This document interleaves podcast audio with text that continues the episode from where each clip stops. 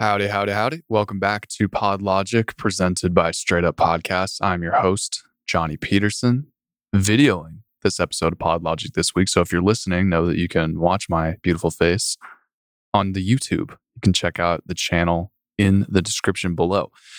Today, we're going to be talking about three ways to actually help grow your audience. There's a lot of questions out there and not as many answers in terms of how do I actually grow my podcast audience? And I'm going to give you three practical ways that you can get started today to actually grow your audience for your podcast. So the first way to actually help grow your audience is cross-promotion. So meaning multiple shows can grow together if they work together. So they can do this by cross-promoting each other. In my own experience working on podcasts, the best way to reach out to the listeners that are most likely to try out a podcast that you're going to recommend is from your most avid listeners. Now, how do you determine your most avid listeners from just the standard listener who might just pop in every other episode or so? It's by saving those promotions for the post roll. So you're still giving your entire audience the entirety of your content, and you're not just bombarding them with an ask right off the bat like you would say, hey, by the way, subscribe.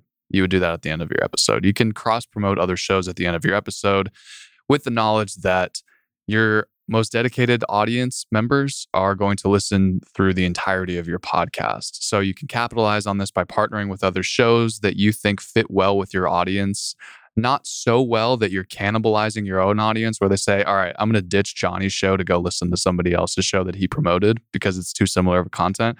But there's ways that you can navigate this. So you can plug another host show by partnering them, and then vice versa.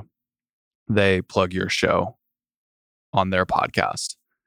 The second tip is guest touring. Now, this would take a little bit more work on your end, but you're a smart person. I'm sure you can figure it out. So another way to promote your show is by going on, like I said, a guest tour. You can set up guest appearances on a bunch of different podcasts through cold reach. That's probably the best way to do it. Like sales, just cold email, reaching out. Hey, uh, I think I would be a great fit for your podcast. Um, again, having similar content to your own because you want to have some kind of value to provide to your audience, whether to their audience, whether it's your personal story, that's something that's really interesting, or it's talking about the content that you talk about on your own podcast that aligns really well with the other show, and you think it would be a really valuable episode. Just remember to cast a really wide net while you're doing this, uh, and don't don't get hurt when you don't hear back from a lot of hosts, because that's going to happen. People get cold reaches all the time, especially as the shows get larger in audience. They're going to have more and more people reaching out to try and be on as guests for their show. So keep pinging, keep plugging away at it until you get your your side hustle as a great podcast guest up and running. Okay, final tip is guest hosting. This is different from guest touring. So there's probably a pretty good chance that you have at least one or two friends out there that have podcasts themselves. You have a podcast, it's pretty likely that you know other folks who have podcasts as well. And maybe these friends are doing seasonal podcasts, or they are finding themselves in a pickle where they need to put down the mic for a few episodes, but they want to keep the show rolling. This is a great opportunity for you to step in as a guest host for a handful of episodes. Now, obviously, you would need to be familiar with their content and have the confidence to carry the load for them for a bit. But it puts you in front of a completely different audience uh, who may want to add your show to their weekly listening. So those are three ways that you can help grow your audience, some practical ways, uh, probably without having to spend any money doing it as well. So, okay, for those of you still sticking around to the podcast, I wanted to talk about the lonely podcaster. Now, podcasting can often be a one-person operation. And honestly, I would love, if any of you have any data out there, please share this with me on Twitter, uh, of a breakdown between the number of single host podcasts that are out there versus multiple person host podcasts. Uh, but even then, I'm willing to bet that most shows have one host behind their content. So maybe you have a part-time editor, but really when it comes to the content creation part of your podcast, uh, we will often find that we have really only ourselves to rely on. So again, this can be a really lonely journey. Yeah, we could talk about podcasting groups. Uh, they do have the potential to offer great insight, but more often than not, they've become cluttered with newbies asking how they're going to upload their first episode to iTunes. And if you're a seasoned podcaster, you'll know how great of a joke that is.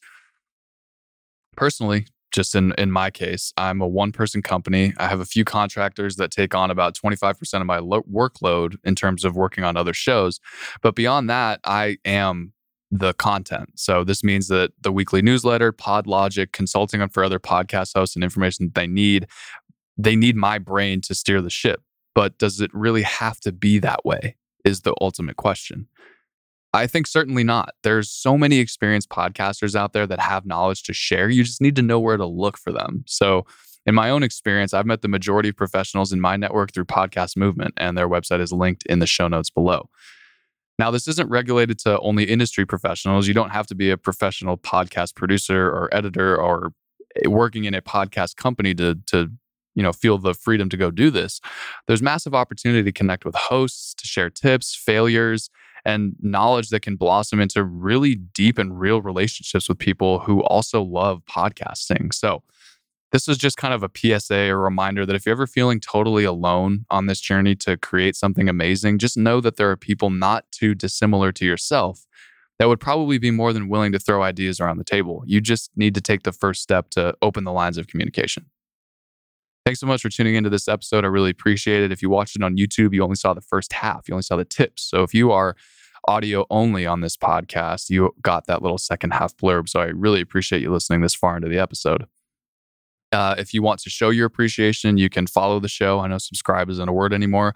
You can subscribe on the YouTube channel, and you can check out my website, straight up podcast dot com, to see some of the shows that I'm working on.